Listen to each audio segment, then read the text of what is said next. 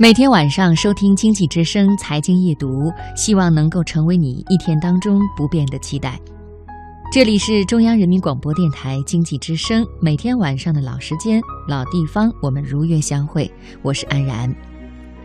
其实，在这段时间里，如果收听美妙的文字，还有动听的音乐，能够让你内心产生很多的美好的遐想，让心中萌发出宽容与爱。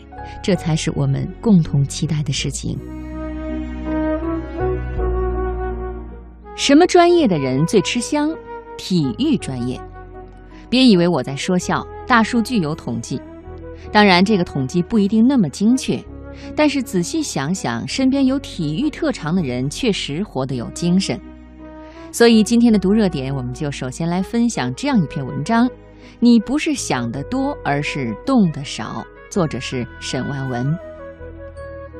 前不久，部门有个同事参加完五十年校庆归来，跟我们分享了一个有趣的现象。如其所料，在那么多的校友里，有的人成了达官贵人，会当凌绝顶，一览众山小；有的人呢，混得一般，二月心思五月谷，为谁辛苦为谁忙。至于职业的话，有在政府单位做高官的，也有在大型企业混高管的，还有来自电视台的金牌制片，更有搞不懂是做销售还是传销的，见人就发名片的职场达人。然后他说，开会时校方也很时尚地秀了一把大数据，给大家展示了一组有趣的数据，比如说这么多年来的男女学生比例。或者是全国各地的校友出处等等，其中最有意思的一个是毕业十年后哪个专业出来的校友混得最好？对此，同事也让我们猜一猜。有人猜是管理学院，因为学管理的天生血统纯正，适合当领导；也有人猜是国际经济贸易，因为学经济的最懂得如何运用经济法则给自己谋利益。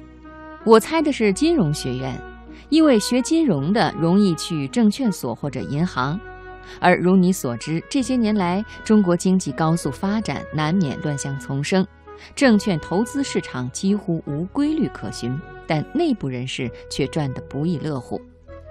不过我们都猜错了，其实混得最好的居然是体育学院的，真是让人大跌眼镜啊！体育学院不是向来给人头脑简单、四肢发达的感觉吗？看来还真是错觉。毕竟数据胜于雄辩，体育好的同学在这个社会往往更容易成功。主要有以下几个方面的原因：首先，运动让你更健康。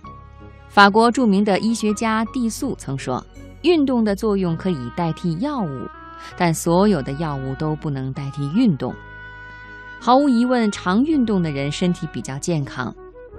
要知道，身体是革命的本钱，有了健康的本钱，才能更好的奋斗。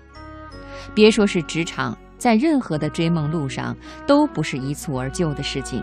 正所谓“磨刀不误砍柴工”，而每个人的刀就是身体。第二，运动让你更积极乐观。据生物学家研究发现，运动可以增加血液中的钙质，同时促进多巴胺分泌，能够有效改善个人情绪，让人更开心。而且长期运动的人也更为积极乐观，勇于面对挫折。就像是长跑，每当熬过了一个阶段，就会觉得更能跑下去了。这种克服困难后的海阔天空，往往也会让我们生活更为耐挫折。第三，运动让你的颜值更高。众所周知，在这个以貌取人，而且人人都在追求真善，尤其是美的社会，颜值往往决定了某个人的发展。比如说，面试时的第一感觉。运动能够加快新陈代谢，让人看起来更容光焕发，也能让肌肉线条更为优美。总的来说，你的气质都藏在你运动的汗水里。世上没有比结实的肌肉和新鲜的皮肤更美丽的衣裳。